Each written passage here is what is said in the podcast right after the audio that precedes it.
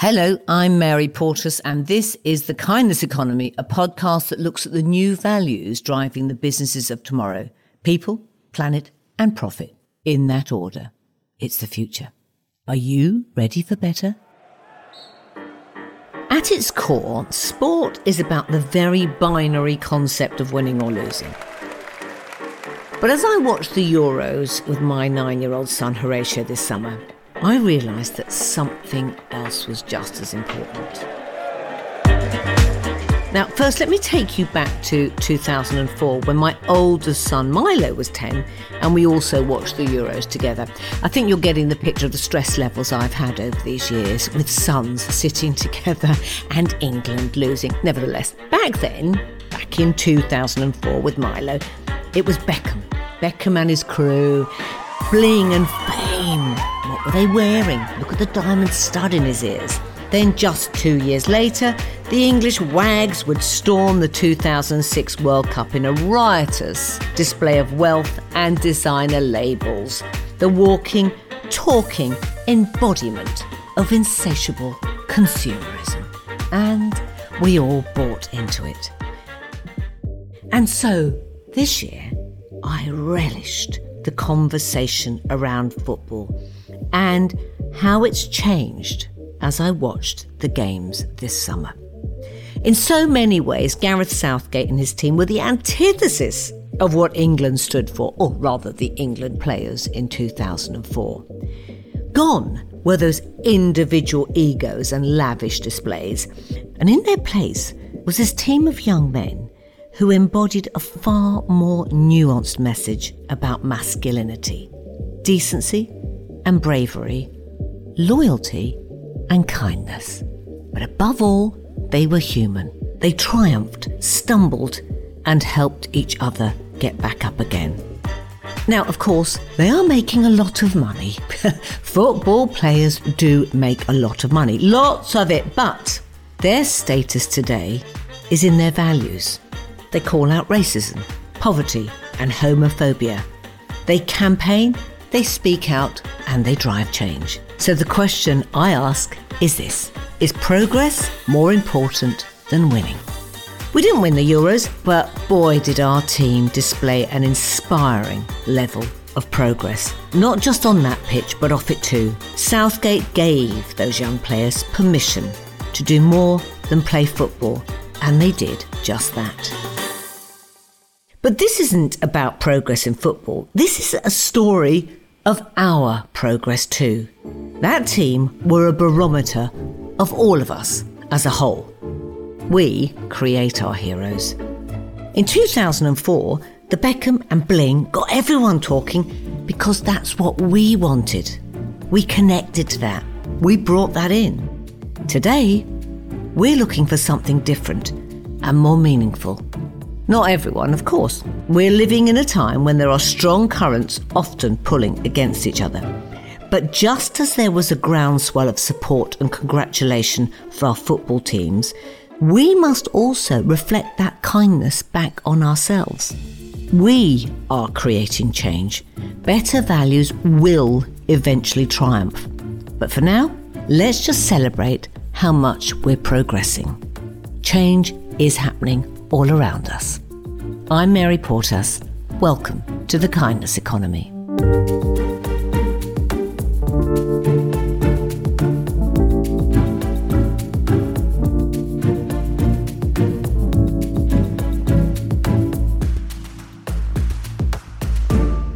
The Kindness Economy is supported by Dell Technologies because we know when you start your business journey, you're not so much focused on the challenges you're going to face or the pivots you'll inevitably have to make along the way.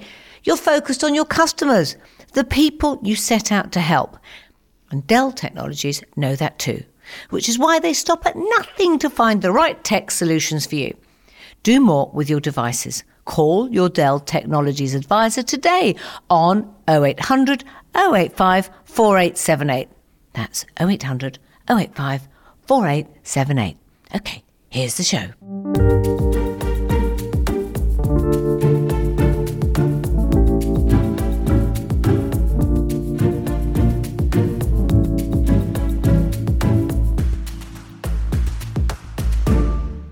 Football is the world's most watched sport, and globally, we're expected to spend $102 billion on trainers by 2025. That's pretty staggering, isn't it? Now, put the two together and think about the reach and impact across age groups, ethnicities, and continents. Wow, that feels almost limitless, doesn't it? For years, however, though, football wasn't interested in much other than flair on the pitch and ever more rapid consumption of it. But while social issues are certainly creating a stir in football, the environment is, well, it's making not quite such an impact. Michael Doughty wants to change that. A former professional footballer, he's co founder of Hylo Athletics, renewable, carbon negative, and recyclable trainers. And he's on a mission to put considerations for the planet at the heart of the conversation around sport. But what impact does sport currently have on the planet? Does Michael think football and the love of consumerism that often drives it will ever really fully embrace the environmental message? And if it does, what is the potential to create positive change for our planet?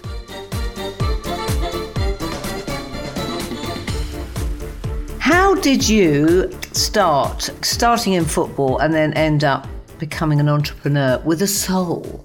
Um, I was potentially very honestly moving a bit laterally in my career. Um, had played in the Premier League a few times, but then sort of worked with who? What team? With QPR, um, and was loving it, but always felt this sort of ambition to build something. And then from my experiences, obviously within within the game, was quite passionate about the outdoors and nature and, and the environment and felt sort of quite acutely that the sort, sort of sports ecosystem and football in particular wasn't really addressing any of those sort of issues.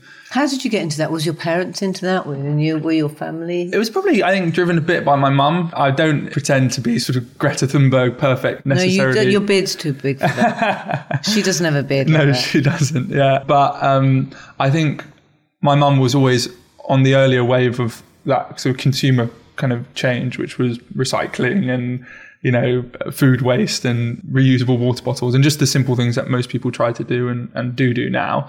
And I think that was sort of quite present in my upbringing. Um, and then I think just playing sport, you just you're outdoors every day, so you get that feeling of nature and you get that endorphin and you connect to it. I think yeah, it, of course. I, I, was talking about this. Um, I'm thinking about that quite often because growing up in quite an urban place, which you would have as well, that's where you did get it. it was either on the football pitch or the hockey pitch in my yeah. case or whatever. There wasn't, you know, so much around us in London to do that. But I was also thinking about you'd have been at the time, I guess, when sports uh, football players actually their output and their currency not only was with the sport, but how they looked and what they wore and what brands they were associated with. Was it around the sort of time of Beckham and, you know, yeah, I mean, he, he, was, yeah, he, he, was the sort of the idols as I was growing up. And yeah, it was very much that. Oh, you're even younger. How old are you? I'm 28. Oh God, you're a baby. Yeah, baby, yeah. So he'd have been your, he'd have been your, your Beckham and all that gang. I can't remember half their names they'd have been the ones, but it was all about what car, who they were dating, who they were dating, and, and yeah. how their hair looked. Yeah. And it's interesting because your generation, I mean, how, how old are all the, the, England team now, like Marcus Rashford and those yeah, guys? younger than me, 23, 24, yeah. average age, I reckon. But it's this shift that's happened in football that's where their, where their currency isn't around just the sport, but what they're doing for society, community, mm. social progress. Isn't that lovely? I think, yeah, I think I felt that very much in the last 18 months. I think that's been accelerated massively by the pandemic is suddenly sports people were very much like the focal point of a lot of like government stuff, like the Premier League players coming together and, and donating money, etc. And Southgate, the way that he's been as a manager, very uh, sort of avuncular and, and, and warm. And, you know, it talks about um, them being as a team together. You felt there was a real connection as a team and rather this individualistic way that, you know, certainly the England team used to yeah. play. So something lovely has happened and important, hasn't it? Yeah, the context of the athlete has shifted, I think, within regards to brand and in regards to how we view them. Um, you know, you look at Marcus Rashford, the, probably the most clear example of changing government legislation around free school meals. And would that have happened three, four years ago? Would people have said actually stick to football and be quiet? I'm not certain, but um, you know, I do think the landscape has shifted for what athletes not only want to talk about, but almost being demanded of in, in a yes, way. Yes, I, I, totally agree. I, you know, I was saying that at, um, when I when I thought about this, it's it's what we also called in as as society, didn't we? You know, we, I also believe you know the energy is it's a symbiotic thing. You know, they they met us, you know, where we were as well as consumers, as people. So we were calling in. We wanted those guys to be the stars, wearing their you know wonderful watches or advertising and being this fabulous luxury lifestyle, and that was a time, wasn't it? Now we're calling in a very different energy we want them to reflect the movement that's happening. And that biggest movement is, of course, our planet, that our planet is dying. Yeah, no, I mean, it's, it's a special time for me in terms of just like the experiences I've had as an athlete, because I didn't have the platform of the likes of Marcus Rashford, but to see those people talking about climate change, about social inequality is, is, is an amazing thing because athletes, you know, since the beginning of time have been the pinnacle in many regards of, of you know, people's view of achievement, and they yes. sort of show us new sort of, I guess, depths that we weren't we weren't clear was possible to go to in yes. many respects. And yes. that and that I think aligns quite nicely with the narrative around climate change, which is, hey, this is really tough. Nobody knows how to solve it really, truly. But we need a lot of effort and a lot of movement. And and you can't say that it hasn't had very real consequences for athletes either, do you? I mean, if you think about it, everyone from the British show jumpers to hockey players have had to train for ex- for extreme heat. Well, I think I had that that sort of I think very personal experience towards the back end of my career at football. I was seeing flooding calling off a lot of our games. Um, some of the weather, inclement weather that we're seeing at the moment, and it felt like there wasn't obviously the absolute connection at that point in time between climate change and that weather pattern, but it felt like this wasn't happening before as much. I think you're seeing that you know, there was a, a women's PGA event in the UK last year, I think, or the year before. This that. is golf, right? Golf, exactly. That was um, the forest fires disrupted, and we're in the UK, right? And people think a lot of a lot of the time, I think the challenge with climate change is trying to communicate a very slow death over 100 years or 50 years or whatever the timelines are to people, and to say there's urgency required is sort of oxymoronic concept in many ways. You've got this, you know, you've got this long term thing, but then actually a lot of stuff is happening right now and is in front of us. And mm. I think we're seeing it. I'm certainly feeling it. I don't know if you are as like a consumer, like walking out the door and it's like mild one day. A consumer. Yeah. Okay. Well, um, I, but I don't suppose a, you do as a human. As a I'm human walking being. out and going, whoa.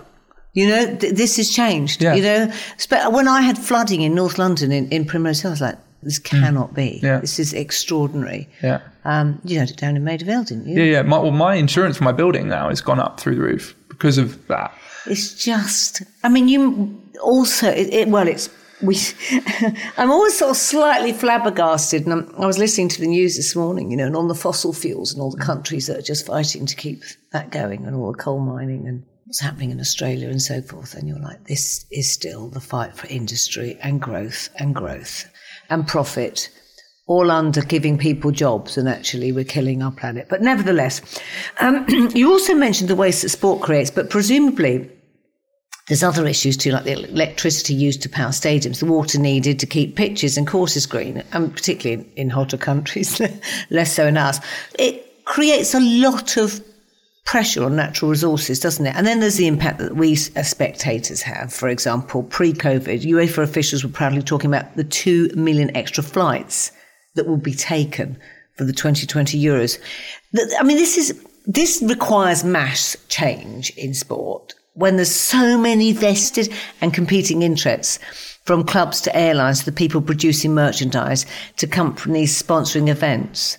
Um, the eco narrative isn't being pushed by clubs. Why do you think this is? And before we get on to you creating your trainer, why do you think that is? When you sound like as a 28 year old, I'm sitting here as a 60 year old, I'm not hearing that being talked about enough. Yes, I think it's a very nuanced subject, first of all. And I think the answer is maybe not as simple as the one that I'm about to give. But I do Go. think it starts with the athlete because the athlete yes. is the person who the fans look up to, is the person who is um, yeah. playing on the pitch and is you know, the star of the show, so to speak, within a team environment. And I think the complexity of the subject matter sometimes makes people quite nervous to talk about it and stand up and say, actually, you know what, this isn't right. And, you know, I think we even, I, I struggle sometimes to interpret some of actually what is going on, but we know there is a, a clear problem and, and that science is there. And I think the foundation, and I think what we're trying to do a little bit with Hylo is get close to athletes, educate them, make them feel more confident to talk about the subject matter. And then actually, if it's becoming common language, common currency within the sport, fans, clubs will start to take notice because actually the players are talking about Yes, it and the players yes. are coming out and driving that narrative. And I think I think it's it's that education piece around,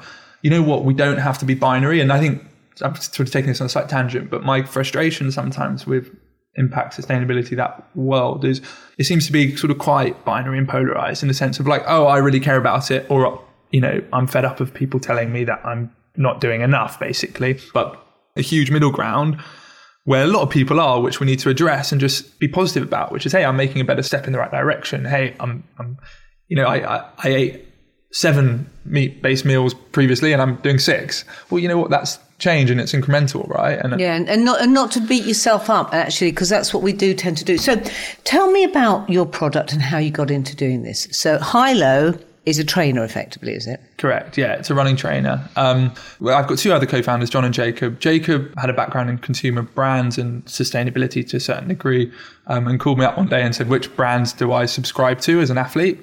I was sort of the only athlete that he knew, fortunately, um, and it sort of got me thinking. Actually, like you said, I think previously the sports space is very tribal. Brands have this incredibly close relationship with athletes, and what you wear is who you are in many respects. Or And it's so huge. I mean, just look at sports leisure. I mean, the whole thing has grown exponentially. Yeah. So this is, feels like tipping and chipping away at a huge, huge mountain. Ex- explain to me then. yeah, how so we big you think this can go? So we we looked at it and we said, actually, the, the market's pretty oligopolistic, right? You've got ten massive, massive companies, or twenty, Yeah. or whatever, but nobody's really sort of disrupted the pure sports Nike, Adidas story. But the, Adidas and Nike are doing this as well. They're looking at sustainable. Of course, yeah. They, they, I mean, if they move quicker than us, and that'll be great for the world because they're Yes. driving a lot. You know, they're creating a lot more impact than us, or can have a lot a better impact.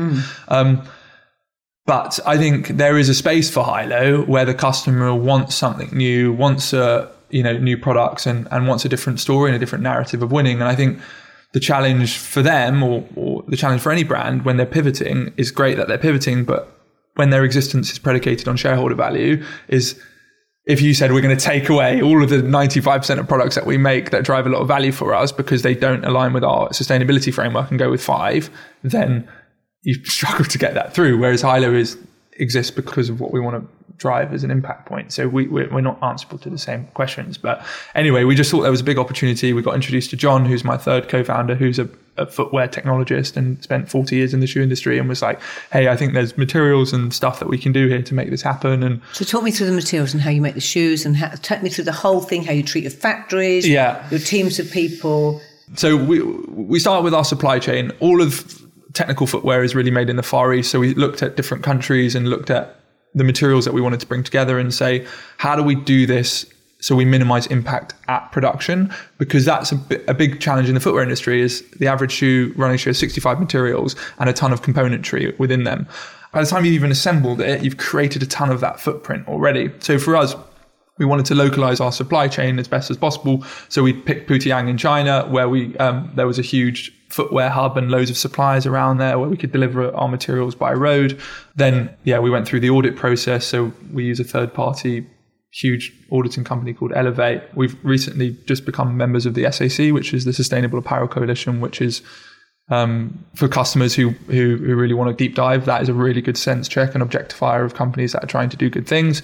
Um, we then only use sea freight, which is terrible for a direct consumer business in terms of our business model because um, How does it take? It takes forty to forty five days, but the carbon emissions between sea freight and air freight are exponentially different. But it that causes us a lot of challenges. Um, and then, yeah, we offset all of our, we do this thing called an LCA, which is a life cycle assessment, which basically creates a carbon number at the end.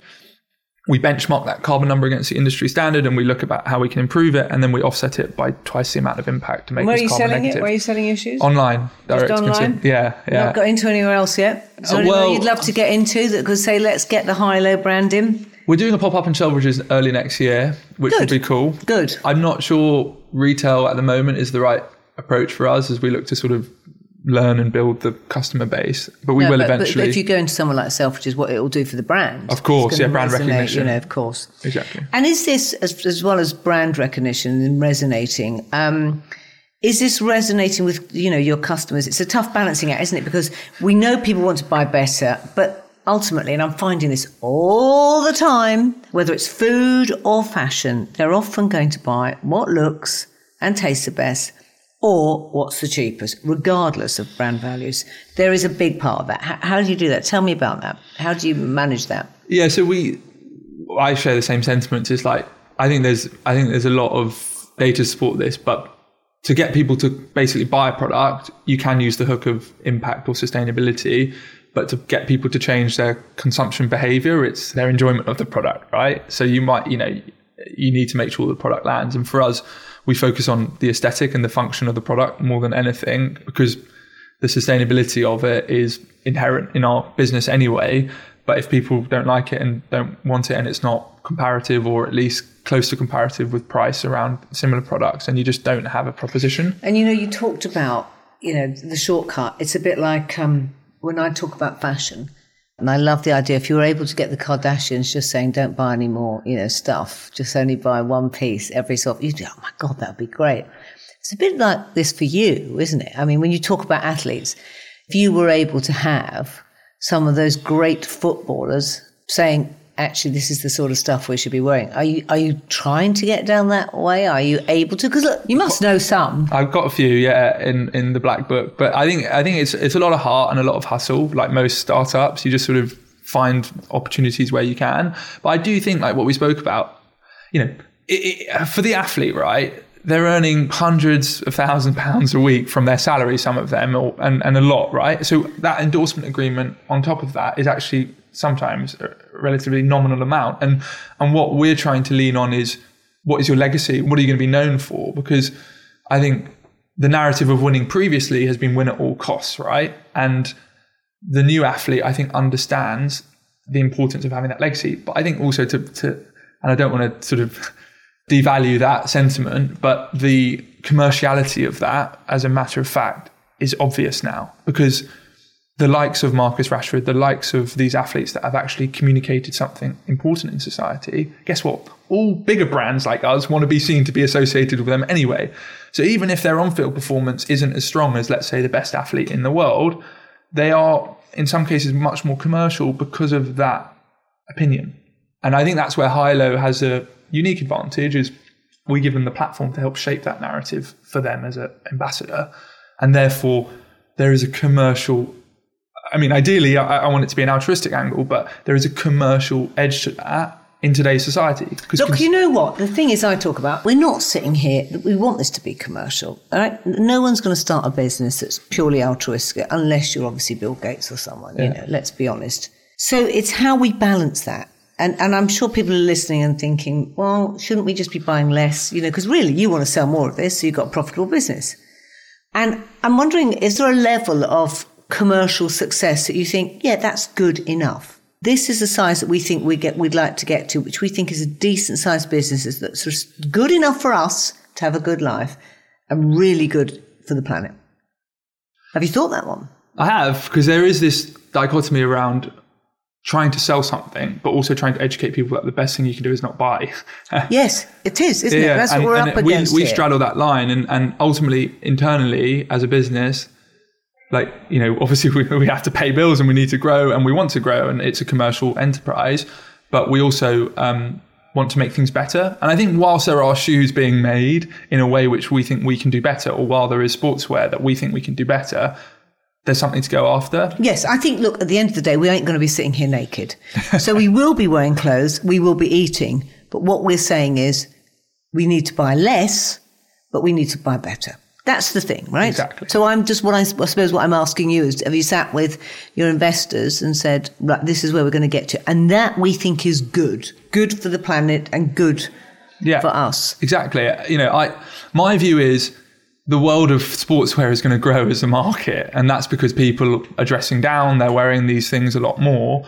And Hylo wants to be as big a force in that market as possible because I know that Hylo, in its intentions and what it wants to do and its impact, is a better option. What are you doing differently from Veja, who's been in that space for a while? I think- what makes you stand out? I thought they were brilliant when they started. Yeah. I mean, we all ended up buying that. Something went very right there. What are you doing that's different? Uh, well, there's a couple aspects. One is product, one is brand. I'll start with brand. I think from a brand aspect, I think they're very much a leisure brand that now are doing Yep. some performance stuff. We are a sports brand who are trying to align very closely with the sports industry.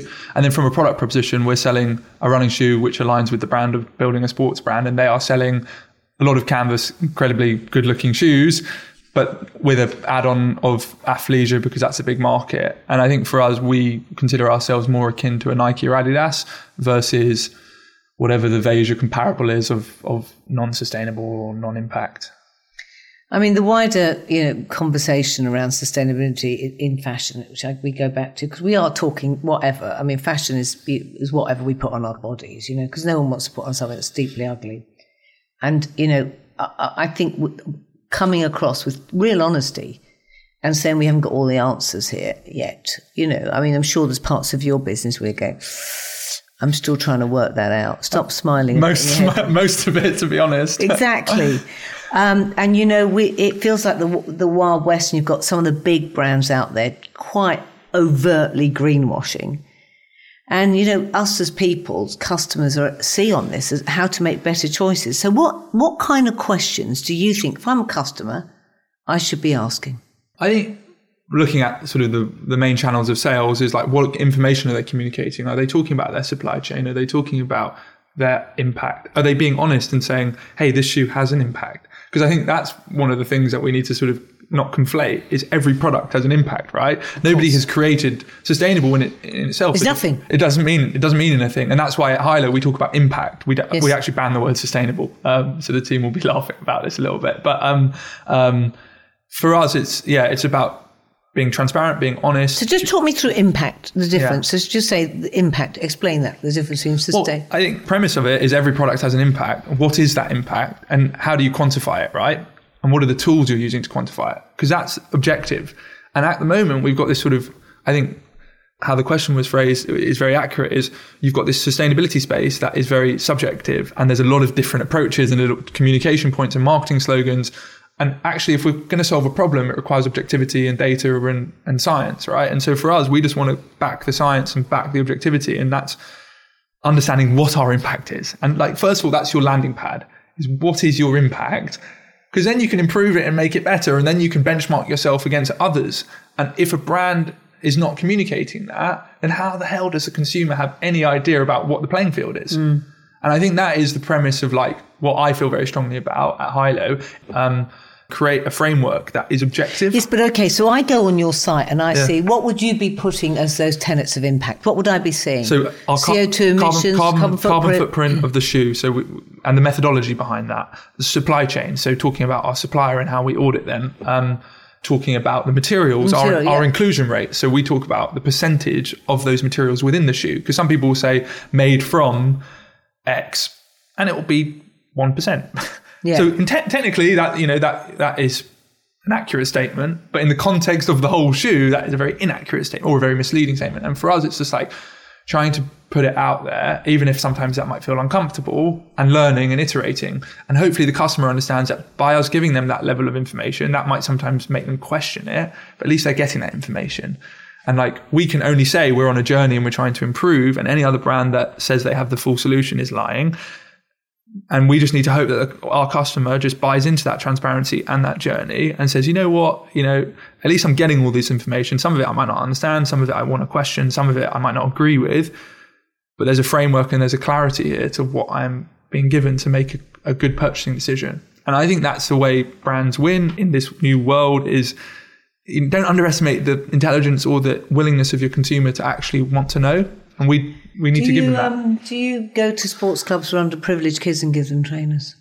Yeah, we, we I mean, we've talked about charitable giving and we talked about how that plays into our business model. We currently donate. That sounds really corporate the way you've just said that. Doesn't it? How that plays into our business model? Yeah, well, it is. It's always. Um, I'm, maybe, just, I'm just thinking about you know the grassroots of who are going to be the the voices of tomorrow. yeah, know, well, we have, uh, and, and certainly so many, so many at the heart of a lot of sport. Yeah are often underprivileged kids who were out just kicking a ball constantly. Yeah. You know, they didn't all go to Harrow School like you. Yeah, yeah.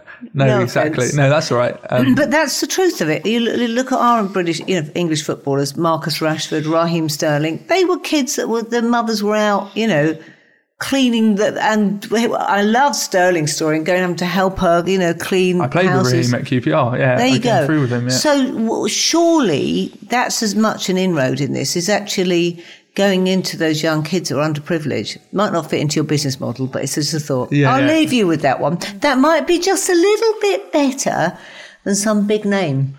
No, I agree with you. There's a grassroots element and an educational piece that we need to do to drive change. There's a heart piece. There's a heart piece, yeah. And but the just I just wanted the, the technical elements of making children's shoes is, is actually quite difficult as well. So it's like as a business we have yeah, but most kids I'm talking about when they're 11, 12, most oh, of them yeah. hit six, size six, seven, eight. Yeah, exactly. Yeah. S- stop giving me excuses. I'm just playing with you. I'm being really naughty.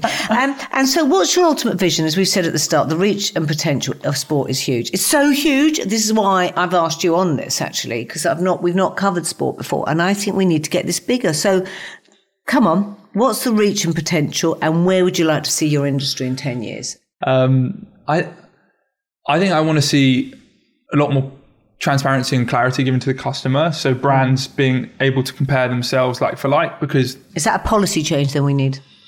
Uh, yeah, I think it's an adoption of legislation potentially, or or just the the industry coming together more because this is a collaborative approach that's needed to solve a very is there problem. an industry body on this? Because there is in the fashion industry. Well there is. Obviously there's the open apparel registry the SAC that i spoke about yeah. that we've What's joined that uh, sustainable apparel coalition and essentially okay. just like a software that loads of companies join and they but it's a big names in sport who are pushing for this? I mean like in the fashion industry you've got the big designers getting behind this. Yeah no of course and i think that's incredible but we need to understand what is the common objective or what is the how does a customer basically differentiate between somebody else's strategy and our strategy? Or how do we how do we create some sort of standard value of what impact is basically? And i think yeah. then the customer can walk away from a purchasing decision and knowing what they're doing. I think that links to sport. It, you know you kind of know where you are with sport many times. And i think you know over 10 years that's what i'd you know love to see across all consumption is like just like you see on nutritionals on on a food packet you know nice. what you're putting into your body I don't think we know. Do you know I'd love to wearing. see? I just was thinking about it because I've got a 26 year old son and I've got a nine year old son. And um, what I would love to see is that maybe my nine year old puts on some gear for going out to play sport and he puts on his football boots and he puts on his trainers and he says he's actually proud that these are brands that have been kind to the planet. Yeah. And kind to the world. That, that to me is real progress, isn't it? I think, yeah, I think when you wear a sports brand, you are pretending. Like when I was a kid, when I wore a Nike top or an Adidas, I was embodying that athlete that I was visioning in my head because yeah. that marketing piece or whatever of that athlete, Tiger Woods, or all these iconic athletes that have aligned with brands, you're pretending to be that person. And that's yes. why I'm so passionate about what we're yes. doing, is because I've spent thousands of hours pretending to be athletes yes. when I was a kid. And I want to create an industry, um, a future of the athlete, whereby the kids who are pretending to be them are not only pretending them because of their incredible success as a sportsperson, but as their legacy as a as a human being. Well, thank you so much for joining me today. It was really, really interesting. And um, sport, we need to look at this more. Michael's right. It's really time for conversation in sport to get much louder around protecting the planet. The power of the sports guys is incredible. I was even thinking about Lance Armstrong, despite all the stuff that he did that was terribly wrong. He raised $500 million for cancer and cancer awareness. Ian Botham and what he did for Great Ormond Street and leukemia and cancer awareness. Marcus Rashford and what he's done for school dinners for underprivileged kids. The power when you think about it and the potential of what might happen if not just football fans, but sports fans in general, united behind this cause is dizzying. Think where we're putting our money. Think what all these sports brands are selling us, and think of the effect that we can have if we change that. It's exciting. Come on, I want to hear from you. I want to hear what we can do to really have an effect. Join me next week when my guest will be Mark Cuddigan, CEO of Ella's Kitchen. Creating healthy eating habits is at the heart of what the company does, but they're also a B Corps committed to people and planet. That's next week on The Kindness Economy with me, Mary Portas.